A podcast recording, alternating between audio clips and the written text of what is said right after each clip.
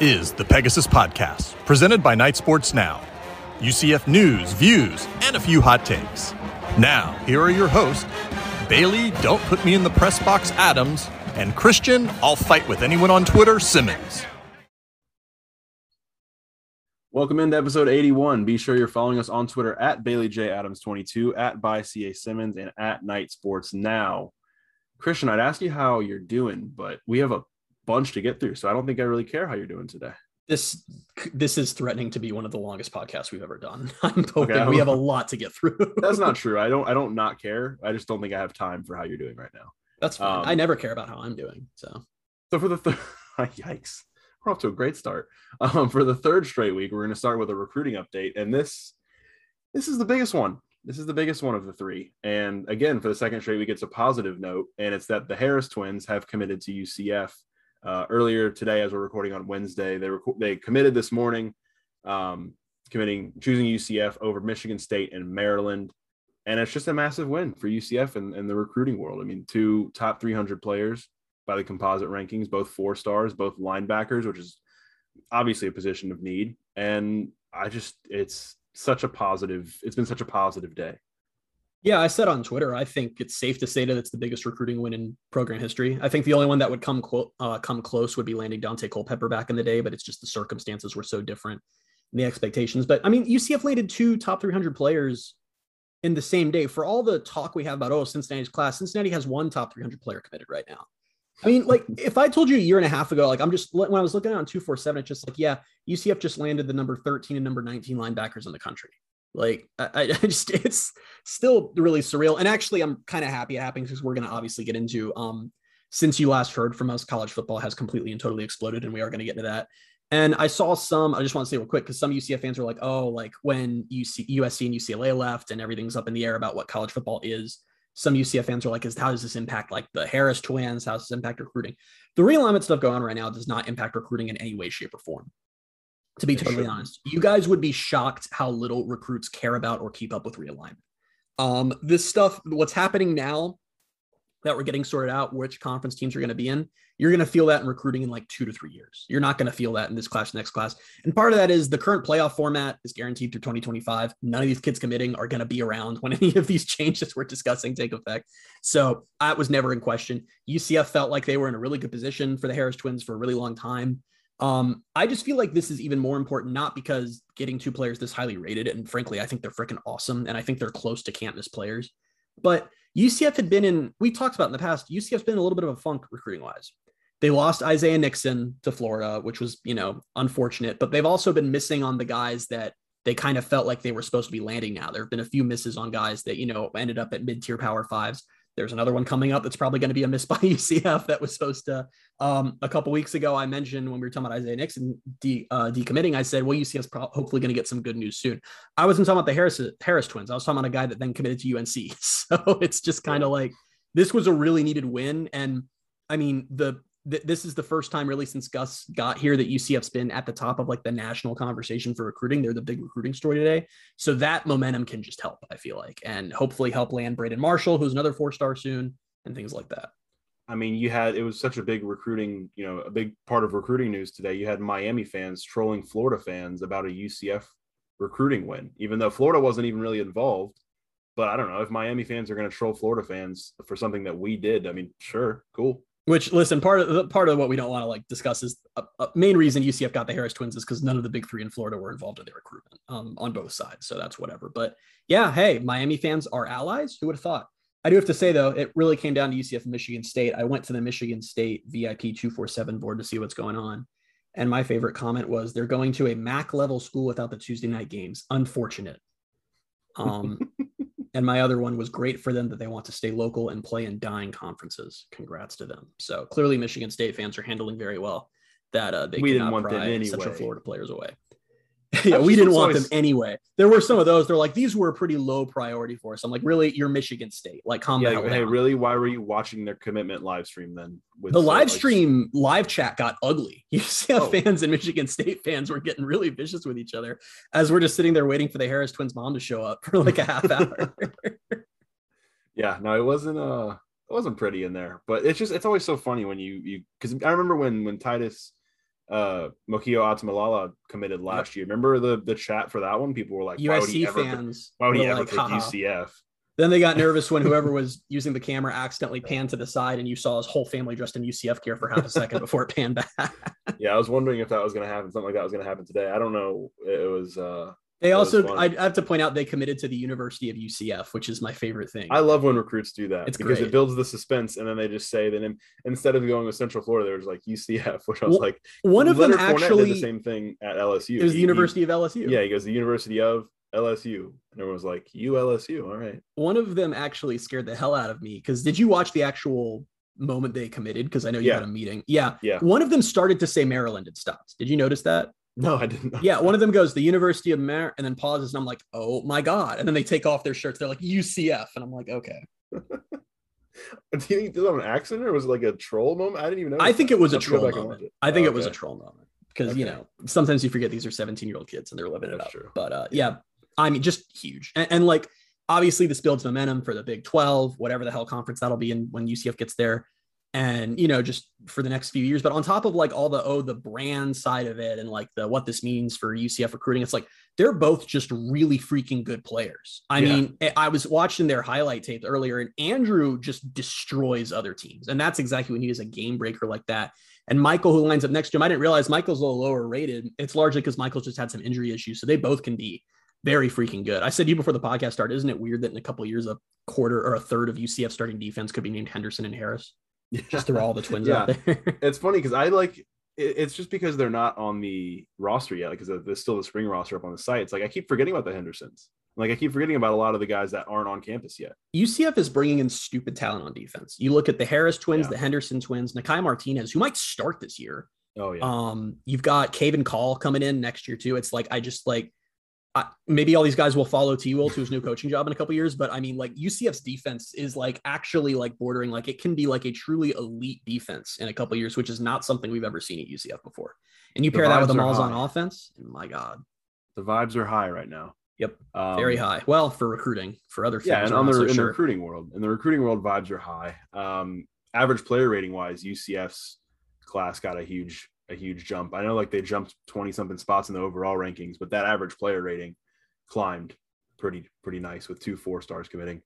Yeah, um, it's a pretty elite player rating. Um, you know, no offense to Cincinnati and their um 20 person class that's filled with a lot of like low. I wasn't stars. gonna say it, but I was just I was just uh, hey. gonna say I was just gonna say that their high, their average player rating has taken a nice jump. I wasn't gonna mention that it's higher than Cincinnati's, but now I believe I believe it's not only higher than Cincinnati's, but the highest of all the new Big 12 teams currently. So hey, again, the hey, vibes are high. I don't make the, the rules. Vibes are high on the recruiting side of things, but what we've kind of alluded to a couple times now is that college football has once again blown up in the week since we last recorded, a week and a couple days.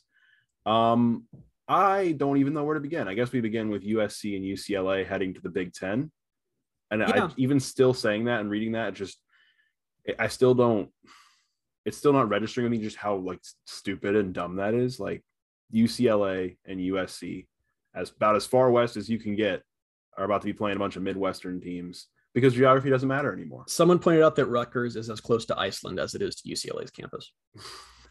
so, you know, it's funny when Texas and Oklahoma, because obviously that's what started all this. This is still the um the you know the aftershock of that.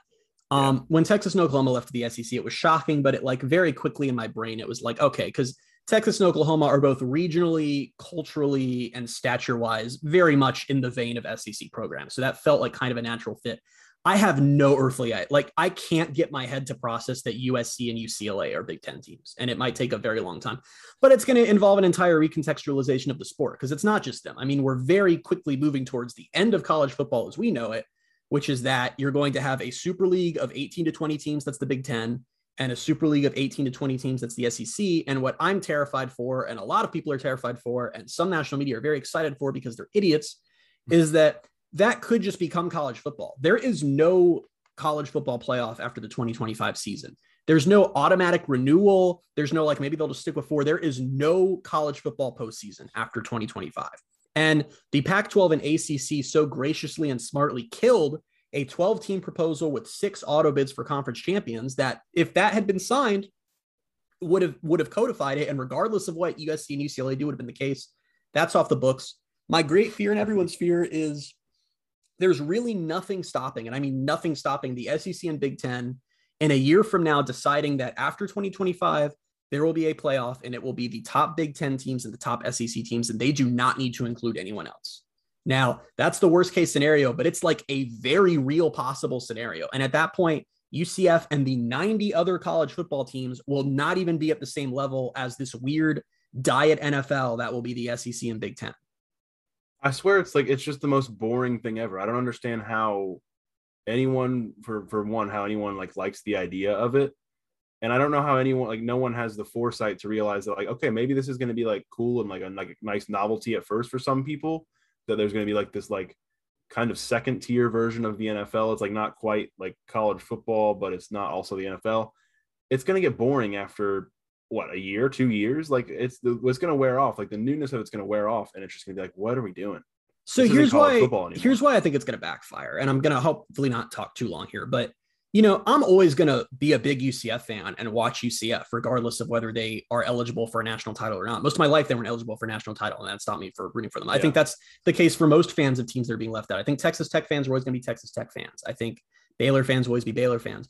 But as I'm a huge college football fan and I watch every game I can, if UCF is no longer in the same ecosystem as this weird Big Ten SEC thing, I don't see myself watching a lot of those games.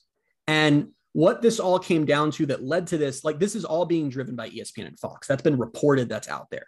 And for the longest time in college football, ESPN and Fox did not like the setup, the setup we have now that we all love, that we've had for decades. And it's that Fox buys the Pac 12 contract because they want Oregon games, they want USC games, they want Washington games. It's unfortunate to Fox that in order to get those games, they also have to buy all of the Cal, Oregon State, Washington State, Stanford games, but they do it. But now they saw an opportunity to not have to do that. They wanted to cut the fat and say, if we can just get the only brands that we actually want on TV into two leagues, we can just pay a huge fee for those two leagues, and that's that. And we can create all of the TV inventory that we love. And you look at it and it's like, okay, you look at the Big Ten and you just created so many new and insane matchups USC, Ohio State, USC, Penn State, you know, and the SEC, you've got Texas, Alabama, Oklahoma, LSU, all these big games.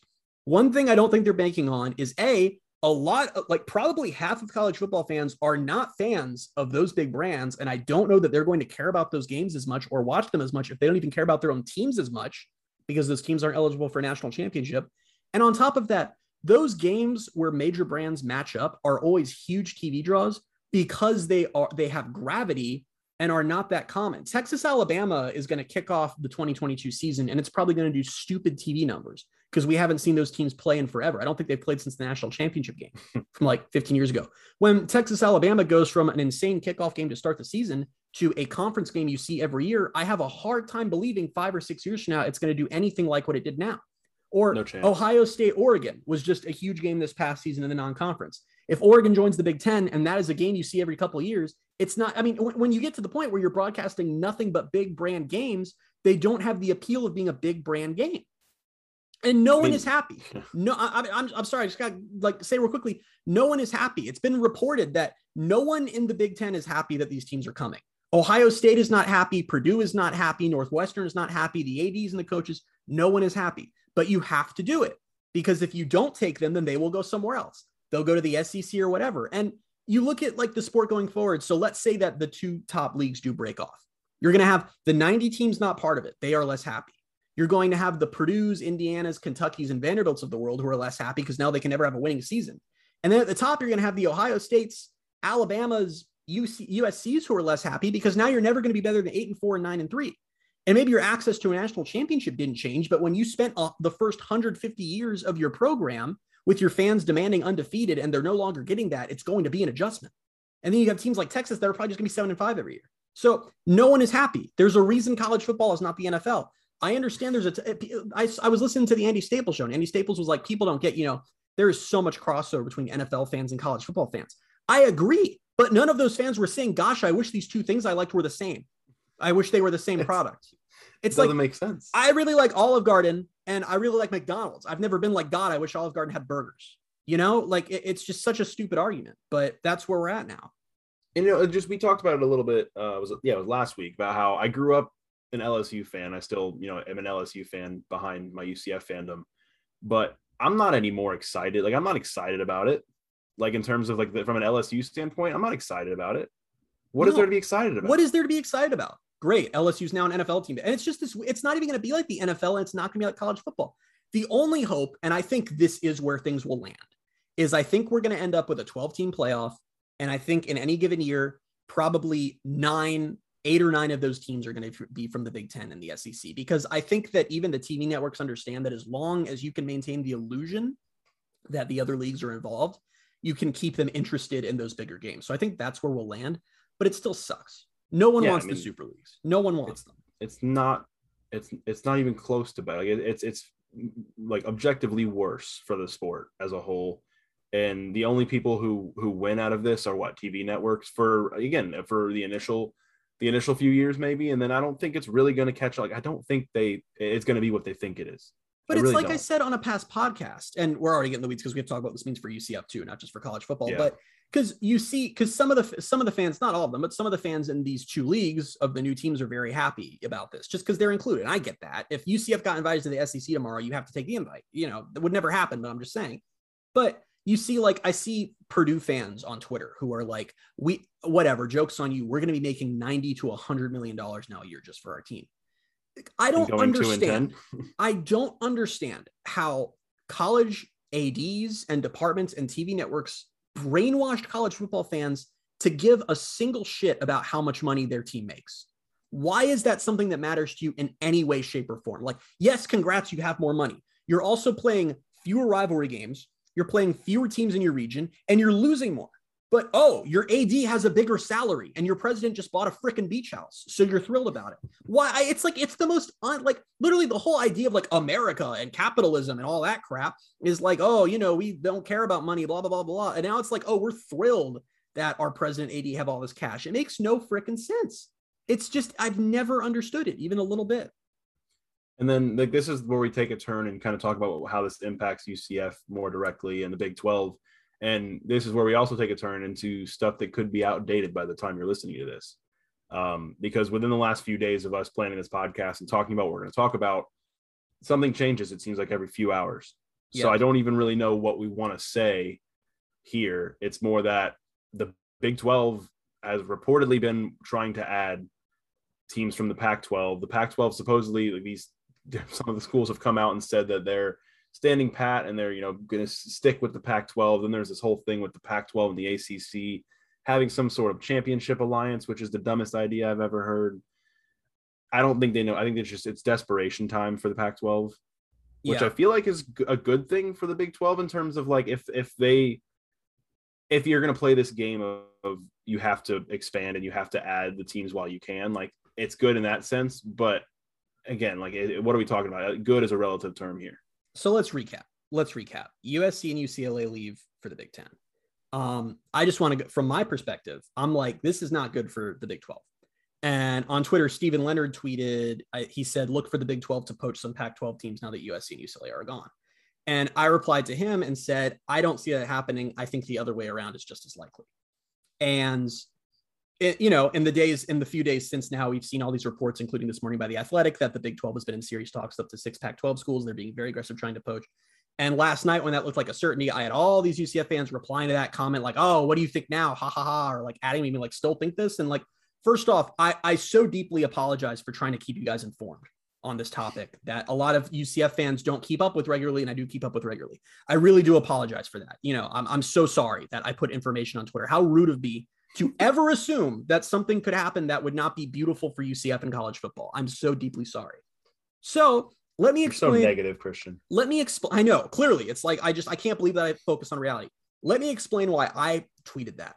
Because when USC and UCLA left the Big Ten, I looked at the Pac 12 and okay, they've still got Oregon, they've still got Washington. Those are two teams that are way bigger brands than anything the Big 12 can offer. And I think if Oregon and Washington were going to the Big Ten, why would the Big Ten not have just added them with USC and UCLA? Why would they raid the Pac 12 in waves? So I say, okay, if those teams stay in the what's the now the Pac 10, that is a more valuable league from a TV perspective and a brand perspective, and the Big 12 teams could be at risk. And well, would you look at what happened today? Now it looks like as people are figuring out that Oregon and Washington aren't going anywhere, the Pac 12 is looking less likely to fall apart. So I just don't. And the one thing that's changed, luckily, in UCF's favor is I still I don't think that the Pac-12 is in position to raid UCF or not raid UCF, excuse me, raid the Big 12 because I think that for the Big 12 teams, what was their biggest weakness a week ago is now their biggest strength is that none of their brands are anything that the Big 10 or SEC might ever want. So that gives them stability. And I think if you're, it was reported that last year in the Pac 12 considered expansion, they wanted TCU and Houston.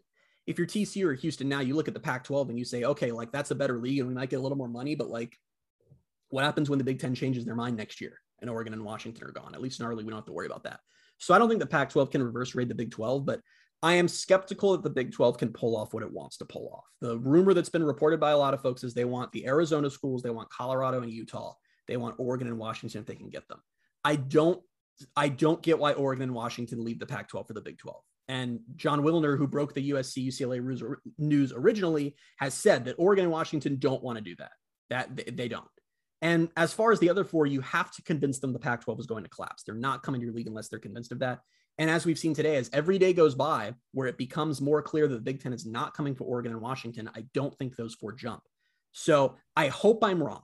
I really truly do because it would be good for UCF and great for the Big 12 if they grab those four. The Pac 12 dissolves, which is bad for college football, but go Knights charge on. And you solidify yourself as the third best conference in college football. That's great.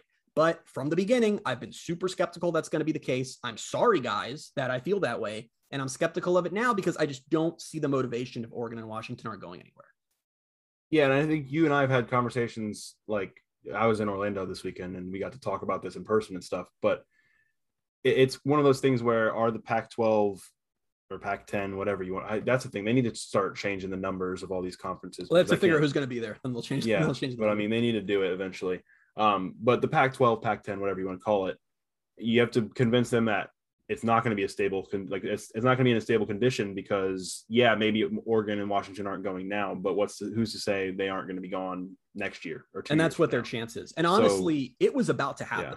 I mean, over the weekend, I mean, the Big 12 was about to land those teams, and the Pac 12 and George Kliavkoff pulled what actually was a brilliant maneuver, and they opened their TV negotiating window, which basically meant they've opened the exclusive window for Fox and ESPN to try to renegotiate their TV contract. And that was incredibly smart because they did that because it will allow them to get an actual real valuation on what their TV deal would be with these 10 members. And their point of doing it was to show to the four teams interested in departing that they will probably still make at least as much money, if not more money, by staying in the Pac 12 than going to the Big 12. So that was actually a brilliant move. And what we're in the holding pattern of now is just kind of waiting to see if that works or not. The big, uh, uh the athletic report this morning that the Big 12's new commissioner, the Big 12 are super aggressive right now. They're really leaning on these teams. So it might still happen and they might be able to pull, pull those four teams from the Pac 12, but every day it doesn't happen, it feels less likely. Yeah, I don't know. I'm just I'm still skeptical about. I don't know all of the ins and outs of TV value and stuff, but I'm still skeptical about what the pack new Pac 10's TV value is going to be without those LA markets. It's going to be a I'm lot just, worse. I'm but, yeah. I'm like you know, I'm curious to know like if it's. I mean, I guess yeah. I mean, if if, if you're going to make the same amount of money that you're making now, then what what's the point of moving to the Big Twelve? But I would I be surprised just... if there's much of a difference. Like I I bet those contracts would be super similar. So that's not really a move you're making for money. If you're Colorado, the Arizonas, and Utah, you're making that move because you don't trust the Pac-12 to hold together. And you know, I just I think the domino that needs to fall is Colorado, because from what I've read, Colorado is by far the most interested in trying to get to the Big 12. They came from the Big 12 originally. They've had, I mean, they really they had most of their success in their history in the Big 12 when they were getting Texas recruits. They moved to the Pac 12. It's been bad since. They're the one that has a lot of reasons to want to come back. So if that domino falls, I think the rest will fall, but I'm not sure if any domino is going to fall at this point. It's just yeah, and it's so that's where we're at now. I mean, you we're gonna I'm gonna post this as soon as we're done, just because realignment changes so much. But like, it could be a totally different situation by tomorrow. Like I said, if we recorded this 24 hours ago, literally 24 hours ago, I would have said it's close to a done deal within a few days. These four Pac 12 teams will be joining the Big 12. 24 hours later, it's like, you know, I don't know if they're coming. They, they probably aren't. So who freaking knows? The, the thing that like, the thing that I'm looking at too, like, is, it, is if those don't, if those schools don't come to the Big 12, I don't think I'm going to be upset. Like, I think it'll be good for college football. And I don't necessarily think it will be bad for UCF but I don't know. It just you never know because within within a year, again, things could change again. And it's. could, I mean, it, what it comes down to, it's very bad for UCF if the Pac-12 then goes on the offensive and says we're going to backfill with Big 12 schools. Like I said, I just given I given how st- stable the Big 12 is now and how not stable the Pac-12 is, I don't buy any Big 12 schools wanting to make that jump. But the way I look at it is, if they come, it's very good for UCF because the Big 12 solidifies itself pretty firmly as the third best league in college football. If they don't come, Big 12 might be as worst as fifth. But on the flip side, as you just said, it is better for college football if the Pac 12 doesn't collapse. Like, I'm not rooting for the downfall of a century old conference. Like, the the- West Coast needs yeah. a college football presence. if the Big 12 and the Pac 12 as they sit right now, like in terms of the the members they have as they are right now as we're talking, if they both are stable and stay the way they are, fine, cool. Yeah. As I just yeah, like you said, as long as it's not a thing where any Big 12 schools look to move, which I yeah, I don't I just don't see it happening. Which of course, all of this stuff you could say, oh, I don't see this happening, and then it happens. So I don't know what what we do is going to be the uh, probably another domino to fall in the future, which uh, obviously not now, but there are some teams in the ACC that I'm sure are, are ripe for the picking in terms of the SEC's future, the Big Ten's future. So Out of the be- ACC, so if you don't follow this stuff super closely, the ACC has a grant of rights, which means that teams can't leave without forfeiting their TV rights, which is like why no one's leaving. And that runs through the mid 2030s. So I'm sure that lawyers of many of those schools are trying to figure it out right now. But um, the athletic actually got the contracts, which was a pretty big deal. And they went through them and, were- and they had a lawyer look over them. And the lawyer was like, I don't really see a way out. So we'll see what happens there. But the, the ACC is actually in the worst situation because all their big brands would desperately love to leave. The only way to hold them together is the grant of rights. But the flip side of the grant of rights is that the ACC is locked into a TV contract that does not have much value through the 2030s. So you either break up the TV contract to get your real value, but then the grant of rights is gone, your top brands can leave, or you keep your top brands and end up as the poorest power conference. So, but Clemson, Florida State, Miami, UNC would be gone tomorrow if that grant of rights didn't exist. So, yeah, it's kickoffs in eight weeks. Yeah, can we stop with the realignment? We've got a now? season. We've got a season in 8 let's, weeks. let's talk about preseason stuff. It is like I usually love realignment. Like we talked about this last year. Like it's just very interesting to me, and I love like getting into it and reading it all the time. But this wave has just been like because the the actual like soul of the sport has not been at stake before, and it kind of is now, and I'm not loving that. So yeah, like been, I mean, when it's been a lot. when A and M and Missouri went from the Big Twelve to the SEC, it was like, okay, cool, like can be kind of interesting. When it's uh, like seismic shifts like this, it's not as fun. I mean, college football is always changing. I mean, I wonder how many, how many of our listeners remember that there was an 11th FBS conference as recently as 10 years ago, the WAC, and it collapsed. Um, the Southwestern Conference was around for 80 something years and collapsed in the early 90s, and the Big 12 was born out. I mean, college football is constantly churning and changing, but this isn't a churn and it's not a change. This is a consolidation.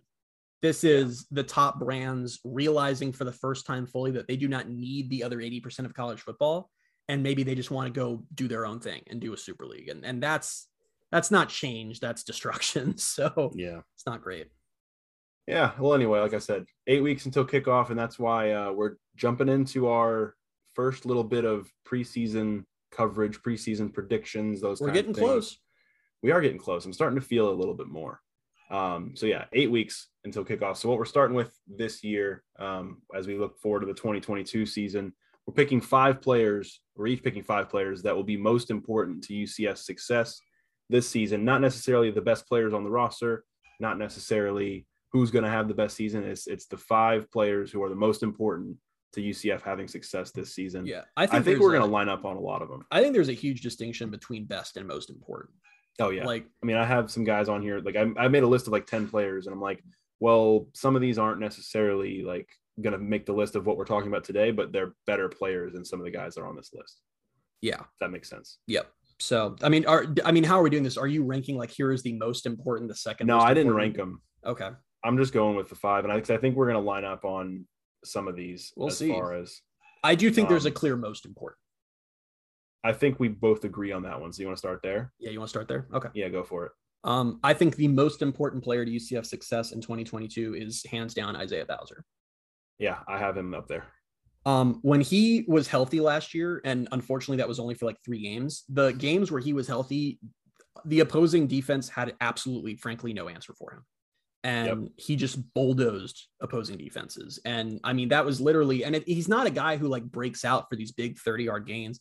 He just chips away at you and chips away at you and chips away at you. And he's that ultimate frustration guy where it's third and four, and you just need to stop, and he's lining up, and you realize there's nothing you're going to be able to do to stop him from getting those four yards. Yeah. And if Isaiah Bowser, if they can keep him healthy, if they can not give him 35 carries a game all the time, and if they can have MAR available and Johnny Richardson available and get those guys in there a lot and just keep Isaiah kind of in a bubble and not overuse him, like I want to see Isaiah Bowser with like five carries against SC State. Like there's Oh, just yeah. no reason, you know.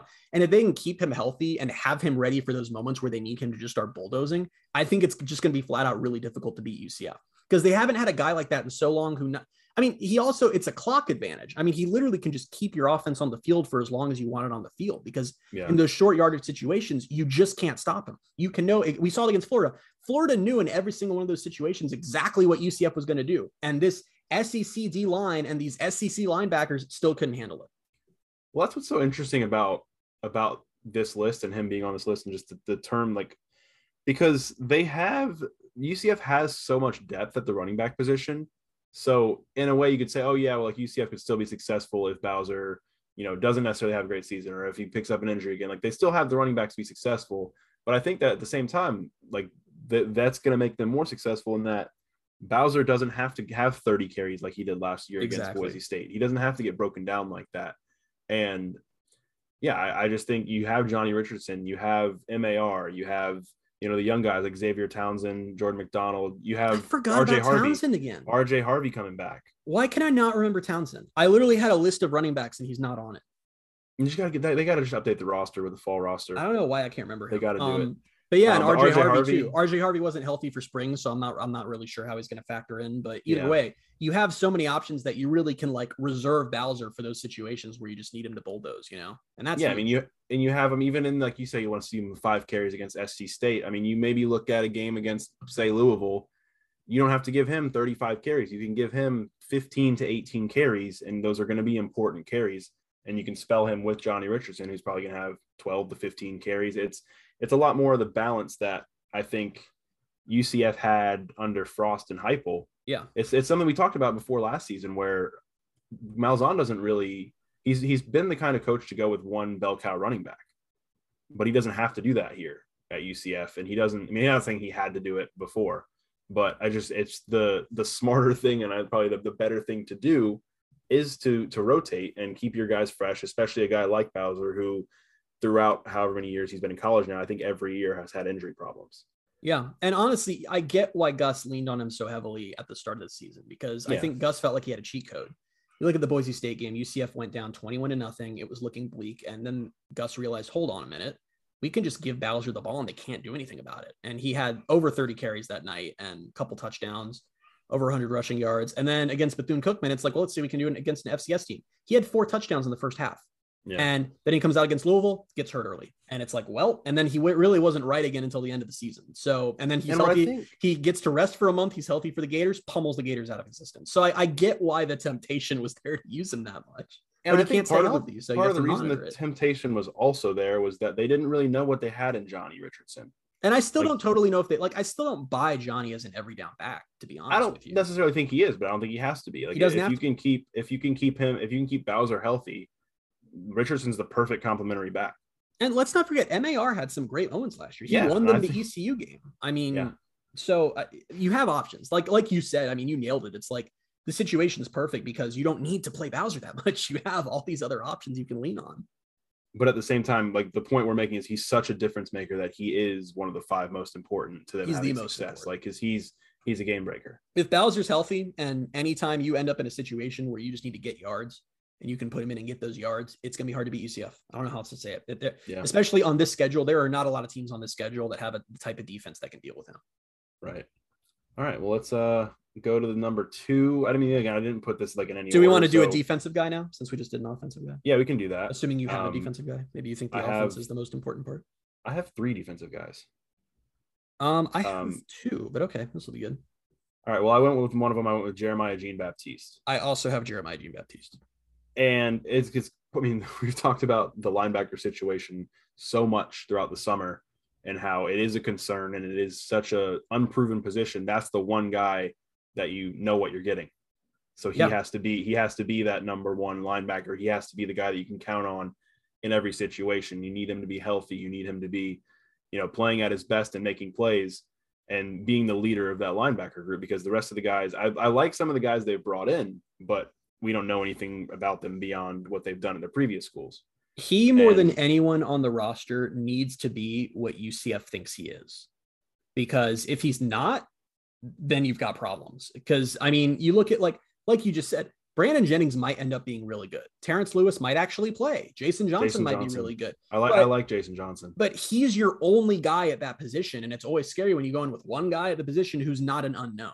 So he has to be what they believe he is. Because if he's not, then you just kind of have to throw your hands up and say, Well, I hope this works out. And for the record, I think he is, honestly. I think he is too. I think he could be very I think I think he's an all conference type guy. I think he is. And I yeah, I mean I I have high hopes for him. And I think again, like we don't need to beat a dead horse here, but he's the kind of guy that can stabilize the position. Yeah, he, I mean, he need that's what he needs to do, and that's what I think he can do.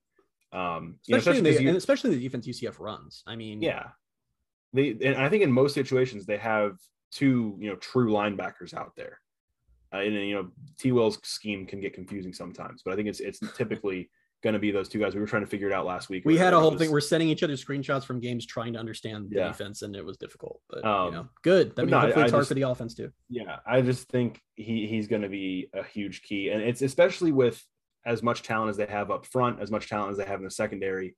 They really just need I don't want to say they only need average play from the linebackers, but they just need the, the linebackers to just do their jobs, basically fill their assignments, and they'll be a, really good defense. Well, at the and AAC think, level, I think the D line has the chance to be elite. I think the secondary yeah. has a chance to be elite. So you really just land on the linebackers. I mean, that's the one just area. Don't be, don't be really bad. I'm not, that's it. Just don't be really bad. Just don't be a gaping hole in the middle of the defense. and with and with with him, I don't think that's going to be the case. So that's why yep. he's so important. And part of the reason um, is, and the, another way I sort of ranked importance too is like how big of a deal is it if this player gets hurt? and and it's a big deal if Jean Baptiste gets hurt. So very very big deal. Um, you want to go back to the offensive side? Yep, let's With, do it. Let's do okay. it. I'll, I'll let you go here. Okay. Um, we'll start with him, Mikey Keene. Okay. So, full disclosure, we're gonna jump a little ahead. I have both JRP and Mikey Keene in my top five most important. And now, while I know that um, the JRP Army has grown on Twitter, I was very sad to see that Gasparilla Bowl Enjoyer's Twitter name is now like JR John Rice Plumlee fan or enjoyer or something like that. I think that, it's fanatic or something like that. Yeah, he replied to me uh, with uh, with many UCF fans who were ratioing me for a tweet they did not like, and I noticed his name and was like, "That's a damn shame." But um, either way, I still am very much of the opinion, and I think I'm eventually going to be right on this that both of those quarterbacks are going to very much factor in for things for UCF this year. Um, I expect Mikey to win the job. And I think that if he does win the job, JRP is still going to see a lot of action. And I think he's going to be like that Taysom Hill type for UCF. And, you except know, better. except better. And Mikey, for me, it's just like, I, I mean, there, you, wow, I'm just stuttering through my words because I'm, I'm now, now my brain's so enamored with Mikey Keene. well, I started talking about JRPs and I say Mikey, and I'm, I'm thinking about JRP's traits. So I'm like, no, no, get back to Mikey. I, you, it's so valuable in this day and age in college football because UCF is one of literally the very few teams in the country who legitimately has two starting level quarterbacks on their team. Like that with yeah. the transfer portal, that has gotten so rare. And having that is so important. Having both those guys is so important. And I think they're both going to factor in a big way. Even if JRP eventually wins the job, it wouldn't surprise me if you still see Mikey in some way. It wouldn't surprise me if there's a game where you need to mix something up and you have Mikey there for it. And you know, JRP, he's a mobile guy. Mobile guys get hurt, and having a guy who can come into those situations is important. So I just that will more than anything is just to highlight that whoever ends up winning the starting job, UCF having two starting caliber quarterbacks is pretty cool. Well, this is what's interesting is here's how my brain works. Um, I almost had JRP on my list, but I still and I don't have Mikey on my list. Well, it turns out I don't have either of them, but I my, I still think Mikey's going to win the job, but I still was going to put JRP on the list over him because JRP you're going to see either way. Yeah, and Even think, if Mikey wins the job, you're still going to see, see JRP. If JRP wins the job, you're not going to see nearly as much of Mikey as you would have. And I think if Mikey wins the job, how they use John Rice Plumlee is going to have a big impact on UCF success. So that's yeah. kind of what was my thinking behind. I, I didn't end up putting him on my list because I went with another guy, and I knew we were going to talk about him anyway but I, I, think he's going to be very important. I guess we can talk about JRP too, which we kind of just did. Yeah, so we're, we're talking about both. Well, the thing about JRP both, to me is like I thought the whole two quarterback thing last year was so stupid because it would be like Mikey is getting in a rhythm and then Gatewood comes in and can't do anything, or like it just got to the point where like why are we using Gatewood? And I'm like, this is so stupid. Stop doing the two quarterback thing.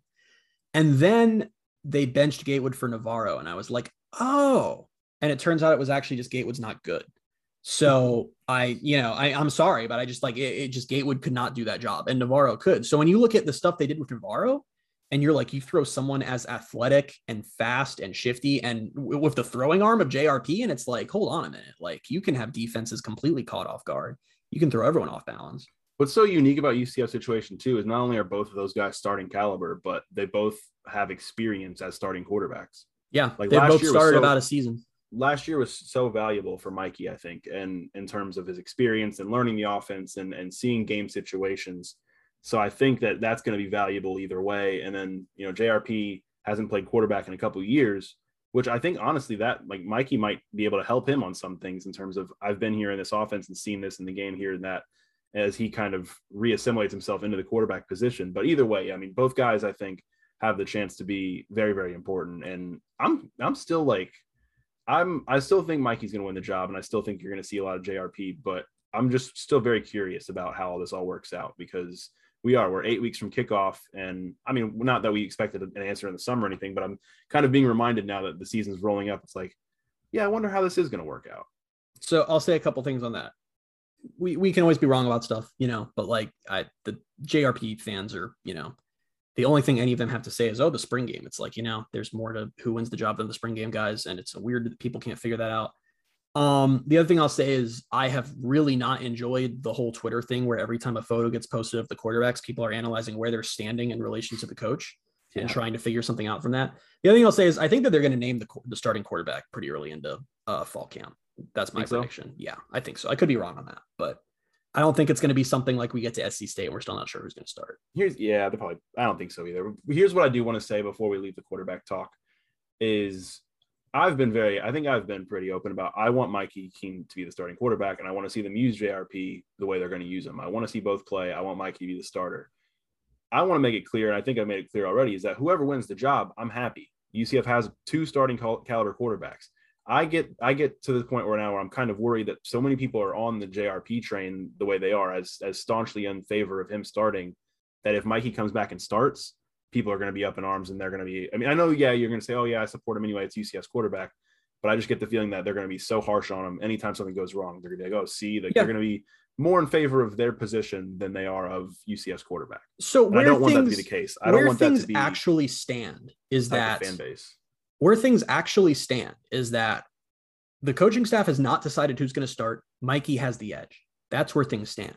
In the mind of the fan base, it is a done deal, foregone conclusion that JRP is going to start. So I think, and I'm not saying he's not going to be the starter, but it's more likely going to be Mikey. And I think that there's going to be a major like shock to the fan base when that happens. And if they manifest that by trashing Mikey on Twitter or during games, like I'm not like that's the thing that like the difference between because people have like tweeted stuff to me like, why do you hate JRP? It's like I don't hate JRP. I think he's a lovely guy. He plays the piano. He seems super nice. And I think that whether he starts or not, he's going to be a very important part of the team this year.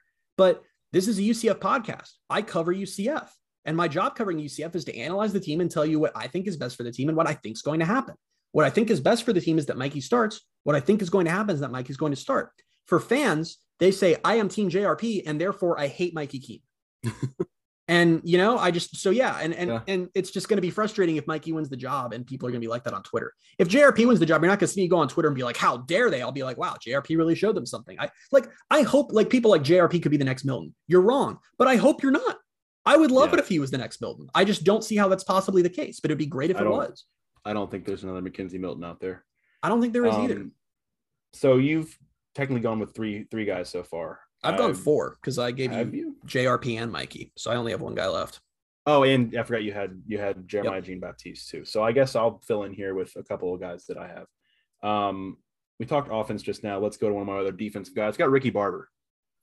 I did not I have Ricky Barber, so okay. Think Ricky Barber just I think like we've talked about it too is is they have a lot of talent up front on the defensive line. I think he's the leader of that defensive line. I think he's a potential game wrecker where I think he had a better year last year than Big Cat Bryant did. He absolutely did. And I don't think he got talked about enough. I think, you know, well, he's also a different the, role. I mean, yeah, you know, yeah, but I think he kind of went under the radar of in terms of, you know, what he was able to do. And I think part of my thinking about putting him on this list is that not only do I think he has the the potential to impact plays and make big plays in the backfield, I think what he does in the interior of the defensive line is going to be so important for who you have out wide on the on the edges and in terms of creating pressure on the quarterback. Because I think UCF did a decent job of pressuring the quarterback last year. I don't think it was always that good. And of course, you know, if you can get pressure on the quarterback, you're making life so much easier for your DBs who are already very good. And I think, you know, the the ability that he has to eat up blocks in the interior, I think I didn't put him on the list. I toyed with the idea because I'm a big fan of his, Keenan Hester too. Like those two in the middle, they're going to eat up blocks and create, you know, plenty of opportunities for Tre'Mon Morris Brash, for, you know, everybody UCF has rushing the passer. So that's, you know, my thinking behind putting Ricky Barber on there because I just, I yeah. have a lot of, a lot of respect for his role. And I think he's a very good player. That's going to be a big, a big deal for UCF. And for all those guys you just listed is why I didn't have Ricky Barber because, and I'm not saying he doesn't belong there. He absolutely is one right. of the most important players, but it's like UCF is so stacked across the D line that it's like, you know, like if you, if like Ricky Barber, uh, hope to God it doesn't happen, but if he missed a game or went down with some sort of injury, I wouldn't, I wouldn't be like D line screwed now, you know, because you still have Keenan Hester right there, who's also a game breaker like that. So, but no, I mean, he, it, it was interesting. Like, and I get that just like your edge rusher is always going to get a little more attention, but it's just like, I mean, Ricky Barber had a better season than a big cat. I mean, he was more important to the defense. He was better for the defense. And I don't know how many UCF fans are even fully aware of him, to be honest. Yeah. And that's not even to say like Big Cat had a bad season. It just he got. I think shine. it's safe to say that Big Cat had an underwhelming season. Yeah, for what I mean, for what we expected. He was, was sort of, of pitched as like, oh, I mean, he was an SEC starter, so he's going to come in and just you know tear these opposing O lines to shreds, and he didn't really do that. I mean, he had big moments and he was good at what he did, but you know, yeah, was he even on conference? Uh, can't remember. I don't. I don't sure. remember. I feel like he did. I feel like he did get some sort of recognition. I don't think he was first team or anything, but yeah, I could be wrong. I don't know. Um, but yeah, I got I've got Ricky Barber as my third guy. Do you want me to give my fourth and then we'll go to the last? Yeah, sure. Maybe it'll be the same one. Maybe so. Should I stick on the defense or should I go back to the offense for my final offensive guy? Mine, my final one is defense. So let's go to offense so that I don't run out. Ryan O'Keefe. I, I was gonna put I was gonna put JRP like he I was toying between JRP and Ryan O'Keefe as my fifth guy. Um, I ended up going one because I knew we were going to talk about JRP, but also I kind of think like we've it's weird. We've had this conversation I think on the podcast about how what Ryan O'Keefe did last year and the role he played ended up being so important, and that you know necessary like it was it was such a necessary role for the offense, and it doesn't like he doesn't have to be the do it all guy again in 2022 because they have more talent, they have more guys around him, so it doesn't have to just be oh you know you need a play here goes Ryan O'Keefe. At the same time, I think he's one of the few playmakers on UCF's offense that's proven because they have a lot of talent but I don't think a ton of those guys are proven. I know some guys have proven it elsewhere. I was about to say, don't, you don't think Kobe Hudson is proven? I mean, no, I mean, we, he's proven it elsewhere, but we don't know. You know, we don't know if it's. I think, I think he's going to be fine. I'm not saying he's not going to do well. I'm just saying he's the the known commodity in terms of UCF and the role he played last year in terms of getting. You know, he's he's quick. You get him in space, he's going to find he's going to find you a chunk of yards. He can catch passes. I think he's he's just a, a good player, playmaker that they're going to rely on. I don't think it's going to have to be to the extent that it was last year, but I still think he's going to be pretty pivotal in terms of their success offensively. So I assume that later in the summer, when we close the season, we're going to do our over unders podcast, which we did last year, yeah, which was a lot yeah, of fun. coming up in a couple weeks. Yeah, we're getting close to that one. So let me ask you right now: if for that podcast I set Ryan O'Keefe's receiving yards, and I set it at 650, are you taking the over or under? What did he have last year? He had 812. 650. I'd still take the over. I'd really? see him. I okay. see him in like the 700 range maybe this year. Maybe he doesn't quite get to where he was last year, but I would point out last year that he was one of two receivers who actually could play. Um, yeah, that UCF had on the field at any given point for most of the season. Yeah, no, um, but I um, still think his role is, is going to be important. So I would still say over 650. Not necessarily saying he's a 1,000 yard receiver or anything, but yeah, I could see him getting over 650. I'm not saying that like I, I really don't like that I, I'm sort of setting a reputation for myself as the Ryan O'Keefe hater. Like, I don't really want that to be a thing because this is the second podcast now where I'm kind of uh, casting doubt on him. Not shedding doubt. That's not a phrase. Um, I just don't know. Like, I think Ryan O'Keefe is really good, and I think he's at worst their second best receiver. But I feel like last year and his stardom was a result of how thin the offense was in the quarterback situation. more so than him being a legitimate game breaker on offense, if that makes sense. Like he, Yeah, they mean- needed him, and he came in clutch. I mean, I mean, he helped win them the uh Gasparilla Bowl, no doubt about it. But I don't like necessarily ex- like I feel like people are expecting him to like enter that like hall of the top UCF receivers we've seen from recent years, like another Tre'Quan slash Gabe slash Marlon guy, and I don't really see him in that group.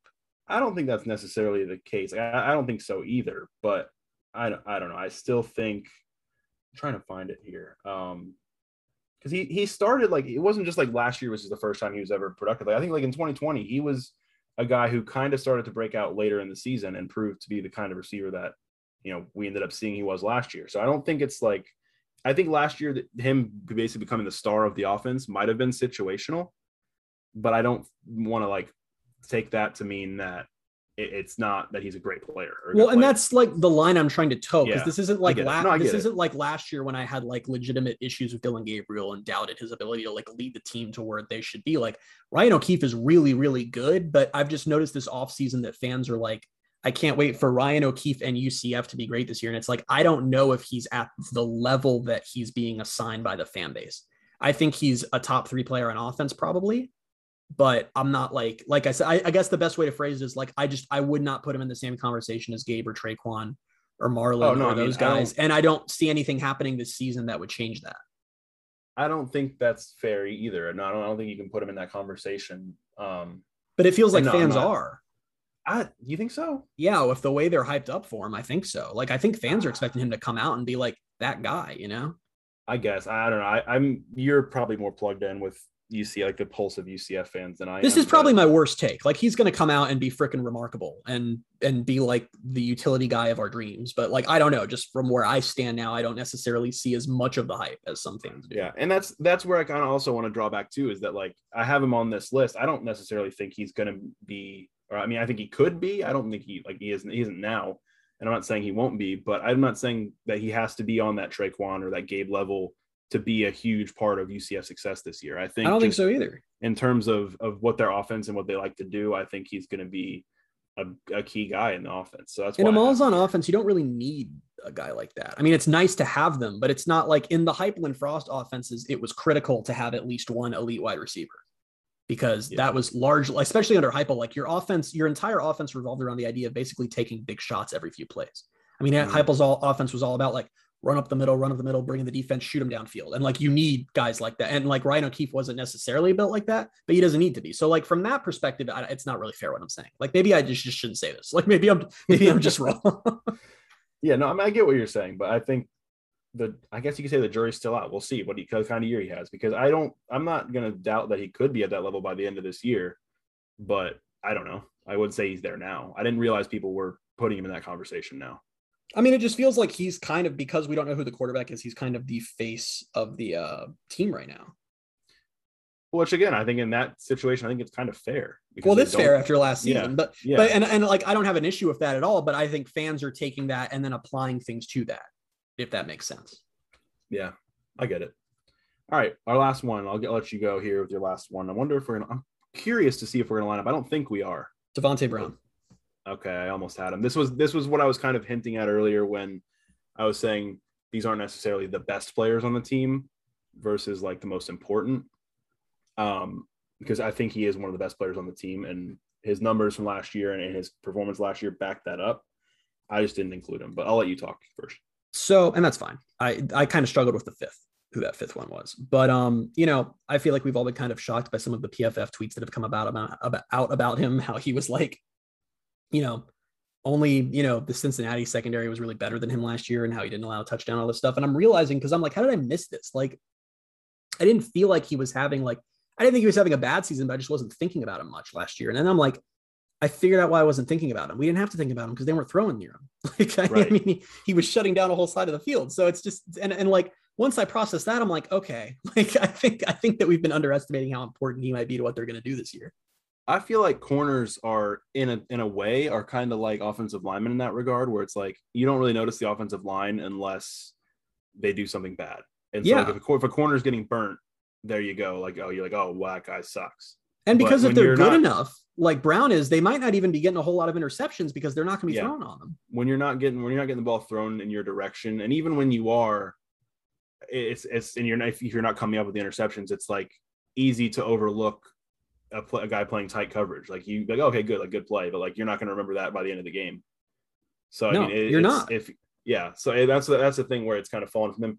The reason I ended up not listing him here is because I think UCF has so much depth at corner. I think they have a ton of guys that can come in and contribute, and I don't think I'm not trying to say that any of them are necessarily even at his level. I just think they could get by, but I don't want them to have to get by. Obviously, Yeah, and I agree. That Um, kind of goes against my point of like if he, God forbid, got hurt, like there are other guys there who could hopefully take over that role at a similar level, if not as same level. Going off what you said, I always found interesting that recruiters and coaches always say that the hardest position to evaluate off of tape is corner, because if they're in high school doing their job, they're probably not even showing up on the you know on the tape.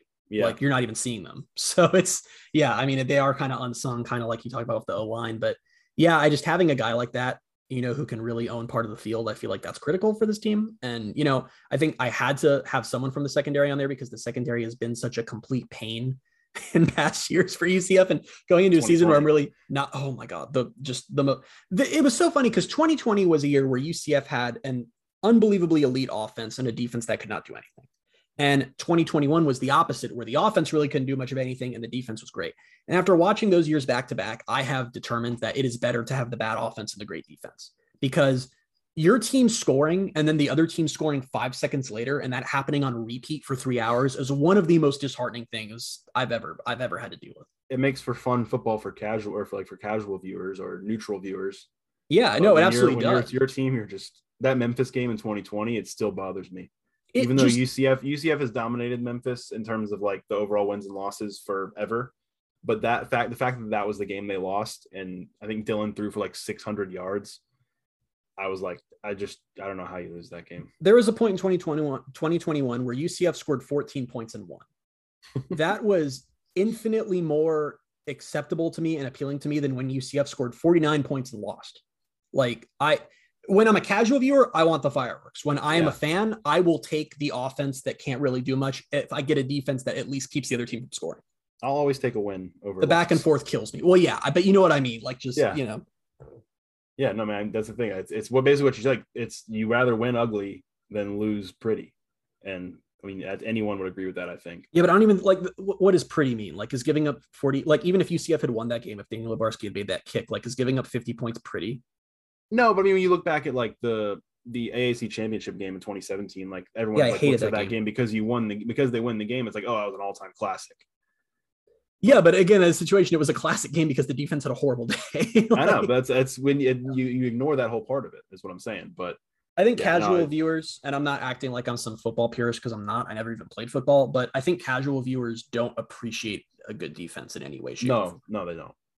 And last year, when UCF's offense was really going through it, and the defense always came came through, I feel like I'm really appreciating a good defense now a lot more than I may have in the past. Yeah. Um. All right, my last one is somebody from the secondary, and I'm going with Kobe Perry. That is an interesting one. He feels like a big wild card because he feels like a guy who might step in and instantly become one of the best players on defense. That's I kind of have that like view of him, and I also just think the role he's going to play is going to be so important. I think he's the guy that T. Will is going to use in a variety of ways, and I don't know that they necessarily have that many players on the defense where that he can use in that way.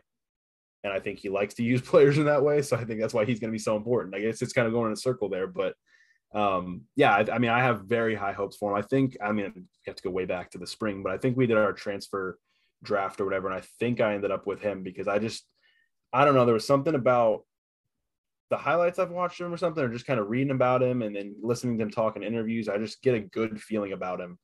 And I think he's a guy that if, if you're this thing is kind of interesting. There's it's I talk to some of my friends sometimes and like they're UCF fans, but they don't necessarily keep up with the offseason the way we do. Right. You and I, I think, are a little crazy. I think a lot of our listeners, I think we've kind of have this listener base or fan base that is kind of like us. They're a little crazy. They pay attention to everything UCF, even in April, and and not necessarily like other people are just like, oh, whatever. I'll pay. I'll go, go to the games in the fall when that comes back around. But I think people going into the season aren't going to necessarily. Some people are not going to necessarily know Kobe Perry's name, but I think he's going to be the type of player for the defense that people are going to by the end of the year be like, okay, that guy's really good. So I've got him as I agree. guy. I totally agree. And like you said, I think he's a name that the casual fans, I mean, we kind of have a diehard audience. That's why we do this. But, you know, it's Yeah. the guy, it's the, you're the people who it's July 6th and, you know, college football is falling apart and you're listening to how Kobe Perry is going to fit in UCF's defense. but yeah, I agree. So I just want to say really quickly, I pulled up our draft that we did in um, January of if, so if you did not listen to that podcast, uh, Bailey and I decided to draft the transfers and Did then I end up with all P's? yeah, uh, we'll get there. Um, I'll explain it to you. But basically, I don't remember what we put on the line, but it was just a bet of whoever's team has the better performance in 2022 wins. So your team, The K's, yeah, it was right. Kobe Hudson, Kobe Perry, Kemore Gamble, and Katie McDaniel. You took all K players. Um, given my opinion on everything, I took Terrence Lewis with my first pick, which has not aged well since there's now questions if he's even going to be healthy for the season. Um, I took JRP with my second pick, which again, and then I took Ryan Swoboda and I took Lee Hunter. So I'm not close at post spring. I'm not feeling great about my team. I think JRP, like we just talked about him and how I think he's going to be important regardless. I think Ryan Swoboda might be might have been your best pick. I agree. Like of my four, I think Swoboda is from what we know now is far and away the best pick. You've I got so. a guy who might be the best defensive player, a guy who might be the leader in receiving yards, and a guy who might start at tight end. I mean, And I have a guy who I have two guys who might not play. I kind of lost So you there. yeah, I did not do great. That's fun to think about. Um, yeah, no, I think this was fun. I don't, I don't necessarily like. I don't remember what we put on the line, or did we put something on the line for that? Because I think we did that, and we did the. The steak dinner is for the recruits. Is that the recruiting one? I don't remember what we put. We must have put something online. It was probably Chick Fil A. Probably um, was. That seems to be our go-to. Yeah. Um, yeah, interesting. All right. Well, I don't think we're putting anything online here, right? I mean, there's not really any way to. No, no, no, no. We're just talking. I mean, we have the same guys. Yeah, it's true. That's very true. Um, but yeah, no, this was fun. And then again, like this is, ah, I just get so like, I know we're eight weeks away, but like just the fact that we're talking about this stuff right now, it's got me, got me in a good mood. Got me looking forward to the season, hurrying up and getting here. But we'll jump into the football news now that we've gotten through all of that. We've got all of those things. Like we've covered a lot today. We've covered a lot. We went from big recruiting news to college football, college football falling apart to talking about a season that actually is not that far away. Um, but yeah, we'll jump into the news here. UCF received a big donation last week, more than $5 million committed uh, from Sharon and Mark Hagel. It's the largest cash pledge commitment by an individual or a couple in UCF athletics history. I mean, you know, Terry Mohajir's got to be over the moon. He's just been asking for money nonstop we do love money since he got here. And UCF, yeah, I mean, UCF needs money. They're getting a lot of money from that couple. So huge, huge donation there. Um, the UCF target that you met, you referenced earlier was Zachary Toby. He ended up committing to UNC over UCF. That's kind of one that I feel like stings because I just you don't want to lose players to UNC. I don't. I mean, I know UCF UNC didn't Mac think- Brown, whatever, but so UCF's grand recruiting strategy this year, for whatever reason, is to be the first visit for these guys to set the tone and to get in there early. And I personally, I think it's blown up in their faces. Um, because you have all these guys. I mean, Zachary Toby was not the first guy, or Tobe, I'm not sure you pronounce his last name, was not the first guy who came away from a UCF visit with UCF feeling he was a lock and then went on other visits and forgot about UCF. And what's funny is that the Harris twins, UCF was their final visit, not because UCF wanted it that way, but because they had to cancel their original visit, which was going to be their first visit. And UCF ended up as the made their last. visit, have they? Well, they made their official visit. No, they took an. unoffi- Uh, they- they live here. They don't need to take an official Yeah. visit. But And- I, I saw some. I think it was Stephen Leonard said they're going to schedule their official visit for like the season. They're going to come Yeah. to a game, which But so UCF ended up being their final visit, and look at that, UCF lands them. So I don't know what the hell UCF was on with the strategy of be the first visit, but it's like completely blown up in their faces. So well, it hurts too because Toby or Tobe, however however you say his last name, he's from Ocoee, which is how far away is that? Like thirty minutes, forty minutes. It's, Yeah. it's within that range that UCF wants to keep these guys home, and you know you don't want them going to North Carolina when they're right there in your backyard. But he's not the last guy that it looks. I mean, Braden Marshall loved his UNC visit apparently, and Braden Marshall is a four star and another guy who UCF after Like his Mary. visit to UCF felt like they had him locked down. Then he went and took other visits. Now we're not so sure. So I like I said, I don't know what the hell that strategy was, but it has not worked well. So Yeah, I'll jump to I'll jump to Braden Marshall, Lake Mary four star uh, defensive back. He named UCF in his top five along with Wisconsin, Nebraska, UNC, and Pitt. Um, so we'll see. I think I don't remember if he set a, a commitment date. I don't have that down here. Um, I think he said it today, but it, He said, oh, he said no, that might have been um I don't know if he didn't know. I think Lamar was Seymour did today, I think. So I have that. Lamar Seymour will be committing on July 11th. He's a three-star wide receiver from Miami Central. He has UCF in his top five, along with Penn State, Pitt, Auburn, and Miami. Yeah, I think they're going to lose Lamar Seymour. He's another guy who they thought that they had locked up, and he's probably going to go to Pitt. So, and I That's hope I'm the thing is wrong on that, but those the guys. That's what you can't. Yeah, you can't have that happening anymore. Florida guys to Pitt. Or to That's UNC. thing Yeah, that's the thing that gets frustrating. The whole point of the Um, Big 12 status was those guys weren't supposed to leave the state anymore. And frankly, if UCF had been the closer visit and not the first visit, I think those guys aren't leaving. Yeah. You know, these are 17 year old kids. I mean, I mean, it's like you need to be like they literally just forget about UCF because they go on other visits. Yeah, and the uh, the final one we have here as far as recruiting, Osceola four-star defensive lineman John Walker. He named UCF in his top five, along with Florida, Michigan, Miami, and Ohio State. I don't think that one's one that you know you can really feel good about. That was a courtesy thing. Like, I don't think UCF's even sort of. It's cool for a guy Yeah. that highly rated to have UCF in his top five, and maybe it's something other recruits notice, but I, he's not going to have UCF. Yeah, but again, we, we always talk about this as maybe a guy that he could end up down the line. You know, you keep your your relationship. Yep, Good with exactly right. That's why UCF's still recruiting him, even though they know that, even though they know they're not getting him because Yeah, he's a guy who maybe he doesn't love that he's not playing, and by 2020 by 2024 he's back at UCF. yeah.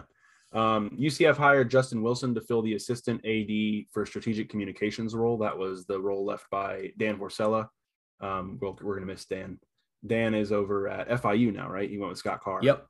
Um, so yeah, if Ju- Justin Wilson comes, I think he came from the ACC office, if I'm not mistaken. I think he was the ACC director of communications. yeah, which is that's a interesting move. I'm sure we'll. I'm, well, I'm sure you'll probably meet him at some point. Maybe I will. I don't know. Um, Actually, need email him. and yeah, uh, and then finally here we have uh, some former UCF news. Uh, Marlon Williams and Jordan McRae came out winners of the USFL championship with the Birmingham Stallions. Marlon had seven catches for 105 yards and a touchdown. It was a 41 yard touchdown in the championship win over Philadelphia. So the USFL completed their season, which is cool. And They also got UCF players. Really good TV ratings for their championship game. Yeah, it was like I heard it was a 1.2 good game. 1.2 million, I think. Yeah, I didn't watch it. A, a we were game, out. so- Well, of course, you know I didn't watch it. We were together. We were at the. that uh, was Sunday night, wasn't it? Uh, We were at the Pop Yep. Stroke over at uh, Bailey and I and our friend Sarah um, went to the place that all the UCF players went to, that PopStroke place in Waterford, and I must say it was quite fun. Yeah, not a paid ad, but it was a lot of fun. Are you Um, interested in golf? yeah, no, not a paid ad. We just went there a and thought paid it was cool. A lot of, lot of fun. Um, but yeah, Is that how that well, paid ad would start? I don't think so. I don't know. It sounds very awful. I think they'd give us something better than that, um, or we'd come up with something better than that. But let's jump over to your tweet of the week before we get out of here. Tweet of the week. Tweet of the week this week is going to go to um, one of the most annoying folks you can follow on Twitter, and frankly, someone who you should probably just block. And that is me. I am getting tweeted Oh, this week. I forgot about this. So, in my wisdom, back you know a whole 24 hours ago, when we thought that all the Pac-12 teams were coming to the Big 12, I tweeted in parentheses so that it was a whisper.